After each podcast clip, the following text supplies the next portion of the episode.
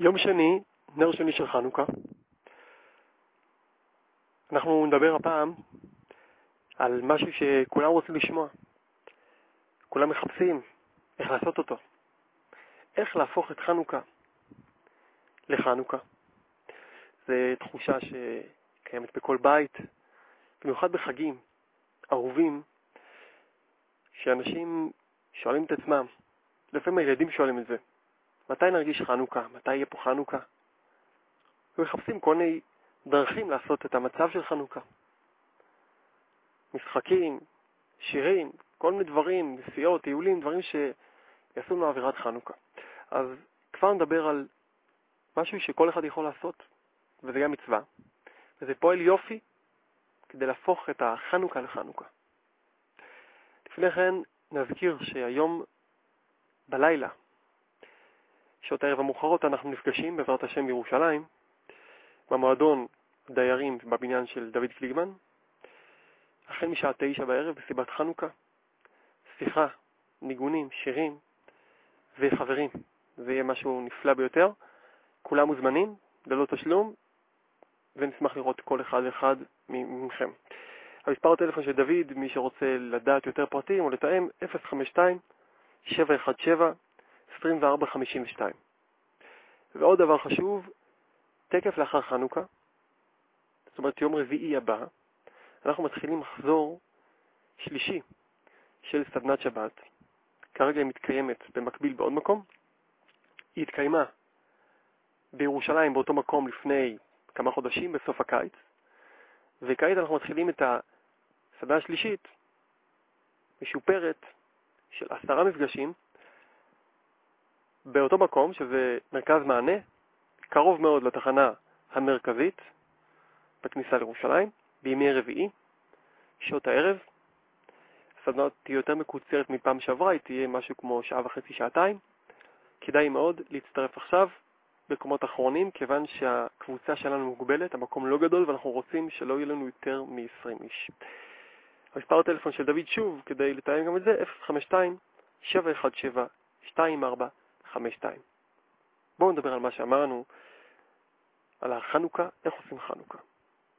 אז אתם יודעים, כולם מדברים על חנוכה, אז מזכירים את המצווה המרכזית, שזה הדלקת הנרות. וזה קורה בערב, בשקיעה, כל אחד כפי המנהג שלו, ואז למשך הזמן, כל אחד לפי השגותיו, שיושבים ביחד מול הנרות, יש את המצב של חנוכה ורוצים, משתדלים שזה יהיה חנוכה, מכל הבחינות. בדרך כלל אחרי זה, הנרות קווים וגומרים את כל מה שעושים, ואת הנסיעות ואת הביקורים, וחוזרים הביתה, וזה יום חול רגיל. למחרת, שוב יום חול, יש לנו הלל. יש לנו הלל, ואחר כך במשך היום, יום רגיל לכאורה. שמונה ימים, כל פעם מחדש, בערב מדליקים נרות, במשך היום עסקים כרגיל, וגם סביב הנרות, חוץ מהתחנה שעושים מול הנרות, היום הוא יום רגיל. שוב, יש אנשים שזוכים להרחיב יותר, להרחיב יותר בניגונים, בשירים, אשר חלקם. אבל בואו לא נשכח שיש בחנוכה מצווה שהיא העיקר של חנוכה, והיא נוהגת כל היום, ולא דווקא רק מול הנרות, עד כדי כך שבהלכה יש מהפוסקים שמדגישים את זה, שיש לה עדיפות על פני הנרות במקרה שאפשר לקיים זה או זה. אנחנו מדברים על המצווה של להודות ולהלל. זה מתבטא הן בהלל, שאומרים הלל שלם, בצורה כל כך מעניינת.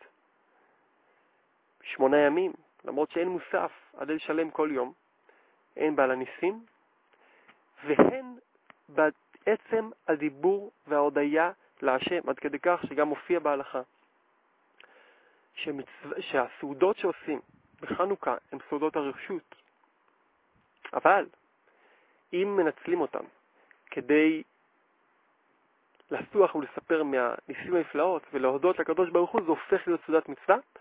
רבי נתן ברסלב בליקוטי הלכות מרחיב על זה וטוען שלמעשה מפה רואים שכאשר אדם באמת לוקח את העניין הזה של לשבת ביחד עם אנשים ולדבר מהניסים של השם, אז זה ממש עיקר חנוכה. כי עיקר חנוכה נתקן כדי להודות ולהלל.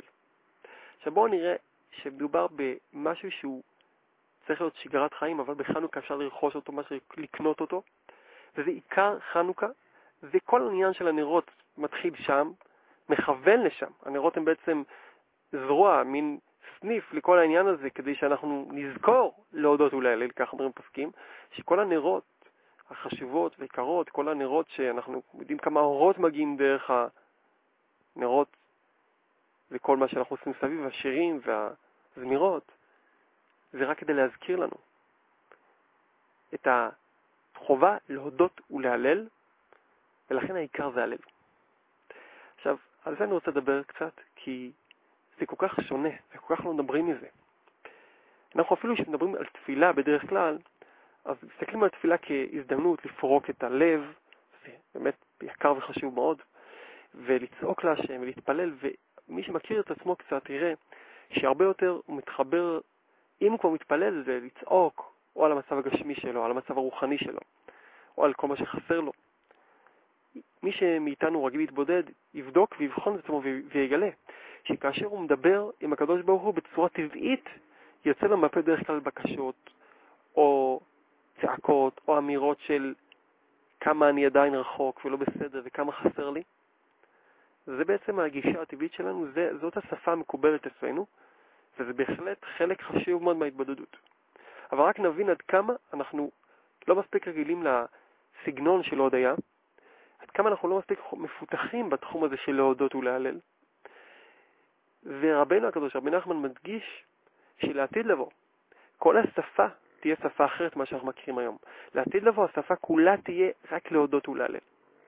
ועכשיו אנחנו נגלה בשיחה הזאת עד כמה הדבר הזה זה דבר שאפשר לקנות אותו, דבר שהוא נרכש, וכדאי לקנות אותו, ועד כמה אפשר דרך ההודיה, אפילו כפעולה, כתרגיל של הודיה, לשנות את כל האווירה ואת כל ההרגשה שלנו, לפעמים תוך כמה דקות. ועד כמה הדבר הזה קשור גם כן למלחמת החשמונאים. נעשה את זה בקצרה. כל אחד מאיתנו חי בתוך עולם, חיים, בית, משפחה, ילדים, כסף, רוחניות, הרבה דברים שמקיפים אותנו. אם אנחנו מסתכלים קצת, מכירים את החוויה שלנו, על פי רוב, יש איזה, אנחנו רואים את העולם דרך זגוגיות של דאגות, של חששות, של פחדים, של טרוניות, של תסכולים. זה פשוט. רוב הדברים שאנחנו צופים בהם נראים לעינינו דרך הזגוגיות האלה של מה שהזכרנו. אם אדם יש לו איזה דבר שמטריד אותו, אז הוא רואה את מה שמטריד אותו, ודרך אותו דבר הוא רואה את הכל. זאת אומרת, זה, זה פלא. אבל אנחנו לא מצליחים לראות, למשל, על פי רוב, את העולם שלנו דרך איזה אור של הצלחה, אלא אם כן עכשיו חווינו הצלחה גדולה. אבל לזה שאתמול הייתה לי הצלחה, או שלשום, כל אחד לפי הפג תוקף שלו, ברגע שפג התוקף של ההתרגשות הראשונה, אני יותר לא רואה את היום דרך זה, אני רואה את היום דרך המשקפיים של היום. אבל דאגות, אם יש לי איזה דאגה, משהו שצריך להיות סוף החודש, משהו שמדאיג אותי אפילו עוד כמה שנים, לפחות עוד כמה ימים, הכל, הכל אני רואה דרך הדאגה. הדאגה סוגרת לגמרי את כל המרחב של הראייה, ואת כל הדברים הפשוטים שלא קשורים לדאגה, אנחנו צופים בהם מבעד לזגוגיות הדאגה, ככה בדרך כלל. אותו דבר איזה פחד, או איזה אכזבה. ההרגשה של האכזבה, הצבע של ההרגשה של האכזבה, הריח של האכזבה, מלווה אותנו כל כך הרבה זמן. לכן יוצא שברוב הזמן, רוב היום אנחנו חווים את היום שלנו דרך דאגות, דרך דברים שאין לנו עדיין סיפוק, דרך האמירה של אין לי מספיק עדיין, לא הצלחתי מספיק. התוצאה היא שאת רוב החיים אנחנו רואים במראה כזה עמום כזה, שחור לבן, אפרורי כזה. גם מה שנראה צבעוני, זה לא מספיק צבעוני אצלנו. לכן תשאלו אדם, תפוס אדם, תשאל אותו, יש לך שמחה, סיפוק, מה שאתה עושה, ברוחניות שלך, בגשמיות שלך? על פי רוב יש לו ישר בשליפה להגיד מה חסר לו, מה עדיין לא טוב. בסוף יגיע, יגיד לך גם כן, כן, יש גם דברים טובים ברוך השם, אבל רוב, רובנו בדרך כלל מדברים על פי רוב בשפה הזאת של מה חסר לי, מה אין לי מספיק, וכמה אין לי מספיק עדיין. וכל כך קשה לנו לגשת למקום הזה של ההודיה, כי זה קצת הפוך מהטבע שלנו, אולי אפילו הרבה הפוך מהטבע שלנו. כי הטבע שלנו הוא טבע של לראות חסרונות. הטבע שלנו זה לראות מה חסר לי, מה עוד חסר לי. יש גם הרגשה שאם אני לא אבדוק מה חסר לי ואני לא אהיה מודע למה שחסר לי ואני כל הזמן אזכור את זה, שיוויתי דאגתי לנגדי תמיד, אז אולי אני לא אהיה בסדר, אולי אני אזניח. מה שקורה זה הפוך בדרך כלל. כיוון שאנחנו כל הזמן לחוצים, אנחנו מרוב לחץ לא עושים. בגלל שאנחנו כל הזמן מרגישים שאנחנו מפסידים משהו, מרוב תחושת הפסדה, אנחנו כבר משליכים מידיים את מה שהיינו יכולים להרוויח. ככה בדרך כלל. אז בואו נראה, אפשר לעשות את זה, תרגיל ביתי, וכדאי מאוד לעשות אותו, לבד במשפחה, או גם וגם. במשך היום האלה של חנוכה, פשוט להחליט לסגל לעצמי שפה אחרת. אפילו לפרק זמן מסוים במשך היום, נראה כמה זה נוגד את ההתנהגות הרגילה שלנו. לעצור ולצאת איזה זמן מסוים, להקדיש זמן, זה יכול להיות מול הנרות, זה יכול להיות באמצע היום, אולי אפילו עדיף ככה באמצע היום, שזה מתי שלא מרגישים כל כך חנוכה, אין נרות, אבל עכשיו אני נמצא בצהריים למשל. מחליט, עכשיו אני הולך להדליק את היום שלי. לקחת את היום הזה, פשוט להדליק אותו כמו חנוכיה. ותראו, זה פלט, פשוט עובד בצורה מדהימה, פלאית. להקדיש את הזמן, בין אם זה בשדה, בבית, בחדר, עם המשפחה. כדאי לעשות את זה קודם כל לבד, אחר כך אפשר לשתף גם את המשפחה. ולנסות פשוט להיות עכשיו באיזה רבע שעה, עשרים דקות של רק הודיה להשם, אך ורק הודיה. זאת אומרת להודות על כל דבר. להתחיל להסתכל על היום, על מה שעבר עליי, ולראות בכל דבר ודבר איפה יש לי פה סיבה להודות בעקבות אותו דבר. מה הסיבה שהדבר הזה נותן לי להודות? גם אם זה הדבר שהוא נראה לי כאפילו כמשהו לא כל כך טוב, אפשר למצוא בו את אותה סיבה של הודיה שאדרבה. אותו מקרה לא נעים יכול להעצים ולחדד לי על מה יש לי כן להודות, באותו סיפור בעצמו. כי כל מקרה לא נעים גם כן, יש בו הרבה הרבה אה, חיצים שמסבירים, מצביעים לך, תבין איזה ניסים, איזה ניסים יש לך. אם ככה יכל היה לקרוא לך, כמה ניסים אתה מוקף וכמה ניסים שזה לא היה יותר גרוע, וכמה אפשר אפילו להיות יותר יצירתי ולמצוא בזה עוד הרבה סיבות להודיה. אבל אפשר להתחיל מדברים קודמים, שיש לנו מספיק סיבות להודות, ולקחת את הדברים הפשוטים שאנחנו במילא מוקפים בהם. או נגיד עוד, עוד איזה עצה טובה בזה. מי שרגיל להתבודד, מי שרגיל להתפלל, יש הרבה נושאים שמטרידים אותו. בדרך כלל אותם ניסים שמטרידים, אה, נושאים שמטרידים אותו, הוא רגיל לבקש עליהם. בצורה הרגילה הוא כבר מדבר עליהם, רק אומר מה חסר לו, מה חסר לו כל הזמן. השפה האחרת שצריכים להתרגל עליה בחנוכה, זה שפה של מה אני מודה באותו נושא. לוקח את אותם נושאים שאני רגיל בדרך כלל לבקש עליהם, להתחנן עליהם, אבל הפעם אני מדבר עליהם מכיוון של הודיה. הדבר הראשון שזה יגרום לנו, במיוחד נעשה את זה ככה ברצף, איזה רבע שעה, עשרים דקות, ואשרי המהדרים שעה שלמה, הדבר הראשון שזה יעשה לנו זה שינוי גם בתחושה, באווירה, וגם כל המציאות שלנו עצמה תשתנה. כי פתאום, הדבר שנראה כבוי, כיוון שראיתי אותו דרך הזכוכיות, הזגוגיות של הדאגות, פתאום אני מסתכל על זה מצד, מכיוון אחר, כאילו ניקיתי את העיניים, וכרגע אני רואה את הילדים, את המשפחה, את מה שיש לי, את הרוחניות שלי, את מה שעשיתי היום דרך העיניים של הודיה, פשוט שזה אלו עיניים אחרות, זה כמו אדם שהולך עם משקפיים שרוטות, מלוכלכות, והוא לא יודע, הוא כזה לא מנקה אף פעם את המשקפיים שלו. אז מישהו אומר לו, תביא רגע את המשקפיים שלך. לוקח את המשקפיים, מעביר עליהם כזה סמרטוט עדין כזה, מקליט עדינה, ומנקה. הוא אומר לו, כך, עכשיו תסתכל. הוא לוקח את המשקפיים ושם על האף, על העיניים, ופתאום אומר, וואו, איזה עולם, הרבה זמן לא ראיתי כמה העולם יפה, כמה העולם מבריק, כמה העולם מהיר, מהיר.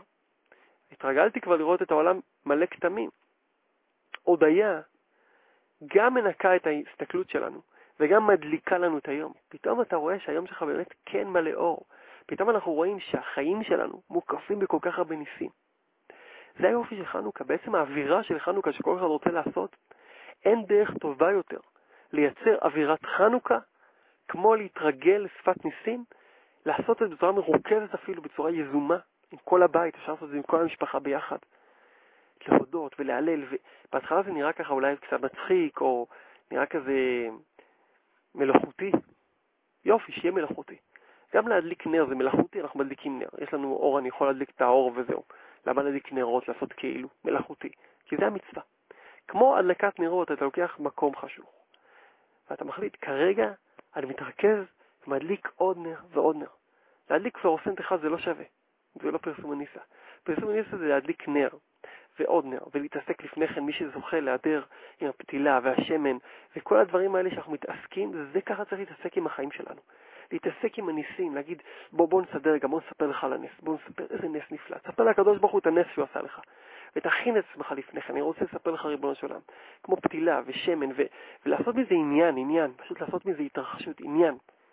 יש איזה עניין גדול מאוד לעשות עניין מהחנוכה. הרי כולם, כמו שהתחלנו להגיד, מחפשים לעשות לעצמם חנוכה, שהיא אווירה של חנוכה. אין דבר שיוצר אווירת חנוכה בנפש כמו הודיה. פשוט אין דבר שגורם לנו להרגיש חנוכה כמו להתחיל להודות, ואפשר לעשות את זה, לעצור, עכשיו שמקשיב לשיחה.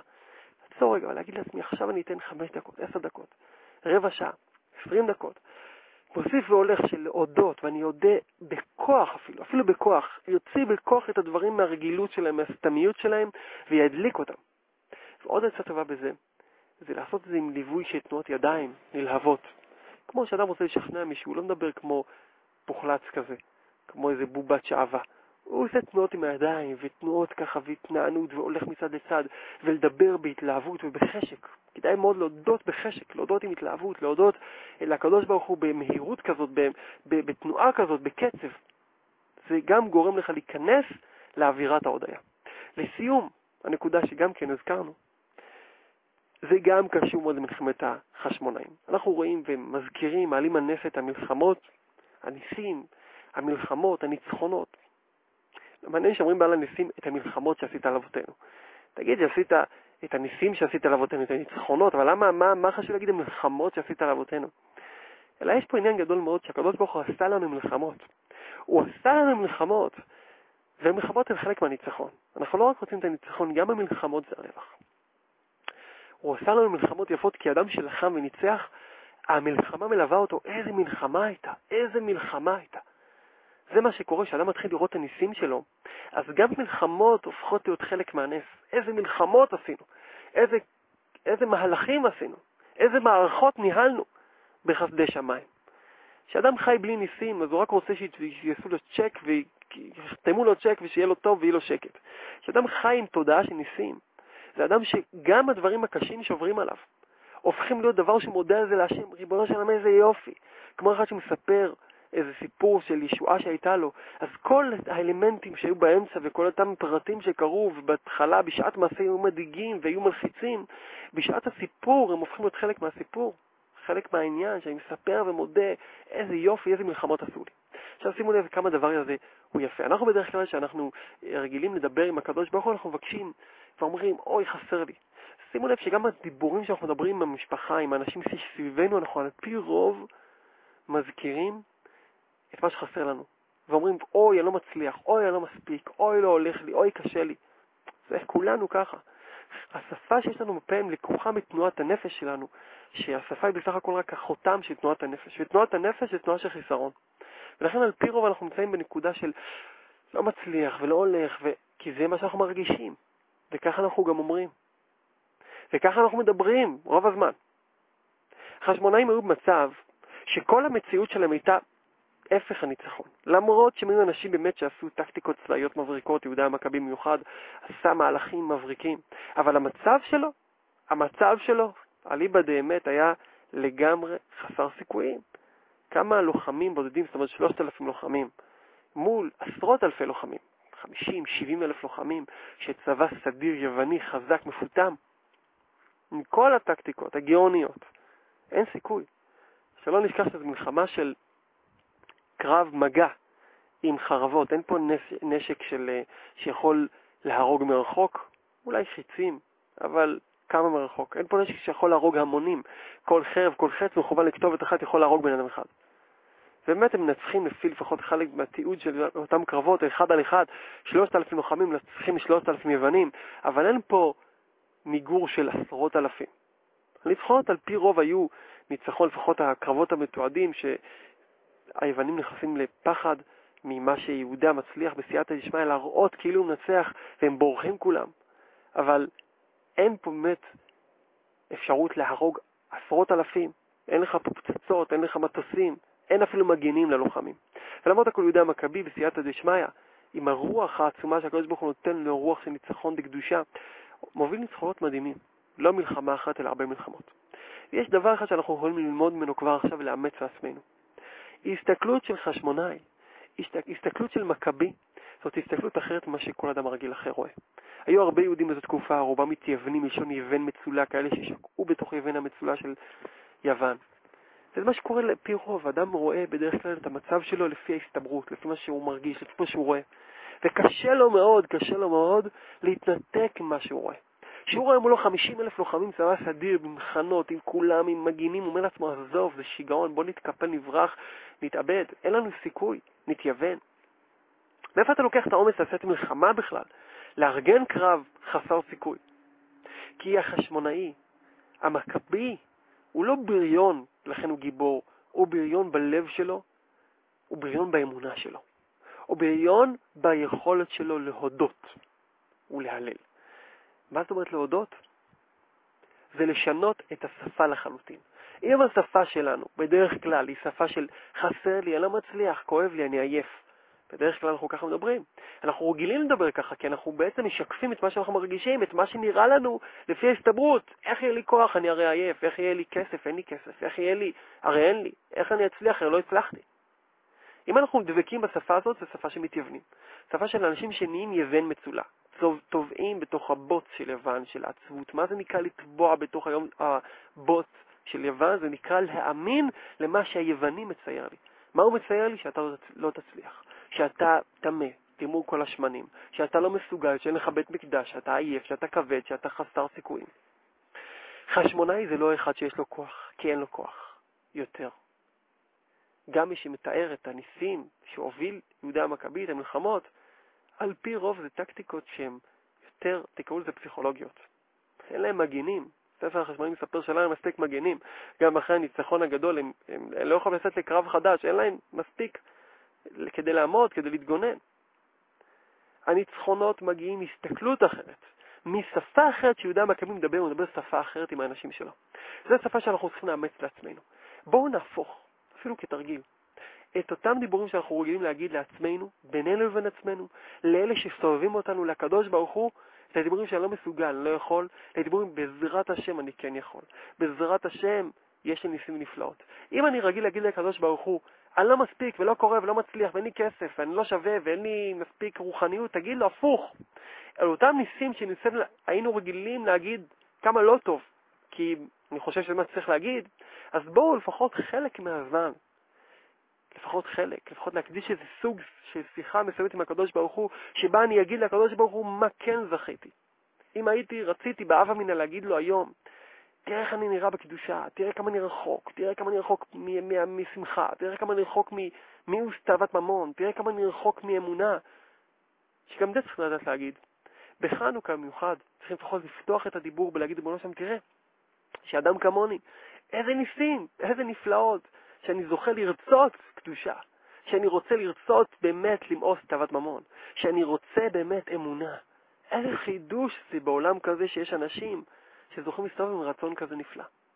וככל שאנחנו נשנה את השפה שלנו, משפה שמדברת על מה חסר לי, על מה אין לי, על מה עדיין אני רחוק ממנו, ונתחיל לדבר בכל אותם נושאים שאנחנו רוצים מהם ישועה, נבקש אפילו את הישועה, אבל מתוך מקום של להודות על הניסים, מתוך מקום שמכיר בניסים, מתוך מקום שמדגיש את הניסים, אנחנו כבר נראה שאנחנו הופכים לחשמונאים. כי באמת מה שעושה את החשמונאי לחשמונאי זה לא בגלל שבריון. ואם אנחנו מדברים ברוחניות, יכול מאוד להיות שאדם שהוא חלש מטבעו, והוא לא מסוגל לדחות סיפוקים, הוא לא מסוגל לנצח את היצר שלו. אם הוא יתחיל לדבר עם הקדוש ברוך הוא שפה שמנצח, להגיד לו, שלום, אני כל כך מודה לך. איזה יופי שהיום נתת לי מחשבה כל כך יפה, שרציתי היום בבוקר לקום יותר מוקדם. אני כל כך מודה לך, ריבונו שלם, איזה יופי שנתת לי מחשבה שאני רוצה ללמוד יותר ברצינות, הלכה. ריבונו שלם, אני מודה לך שאתה נותן לי כזה בלב רצון ואכפת לי כל כך למה אני עדיין רחוק ממך. או אכפת לי למה לא בסדר בתחום אחר, כזה או אחר. ומתוך זה לבקש, אנחנו נראה כבר שהמלחמות שלנו יהיו אחרות לגמרי. ואז, גם לפני הישועות, אנחנו נוכל להודות על עצם המלחמות שהקדוש ברוך הוא נתן לנו. שנזכה להיות חשבונאים, להיות לוחמי אור אמיתיים, להשתמע ולהתראות. חנוכה שמח.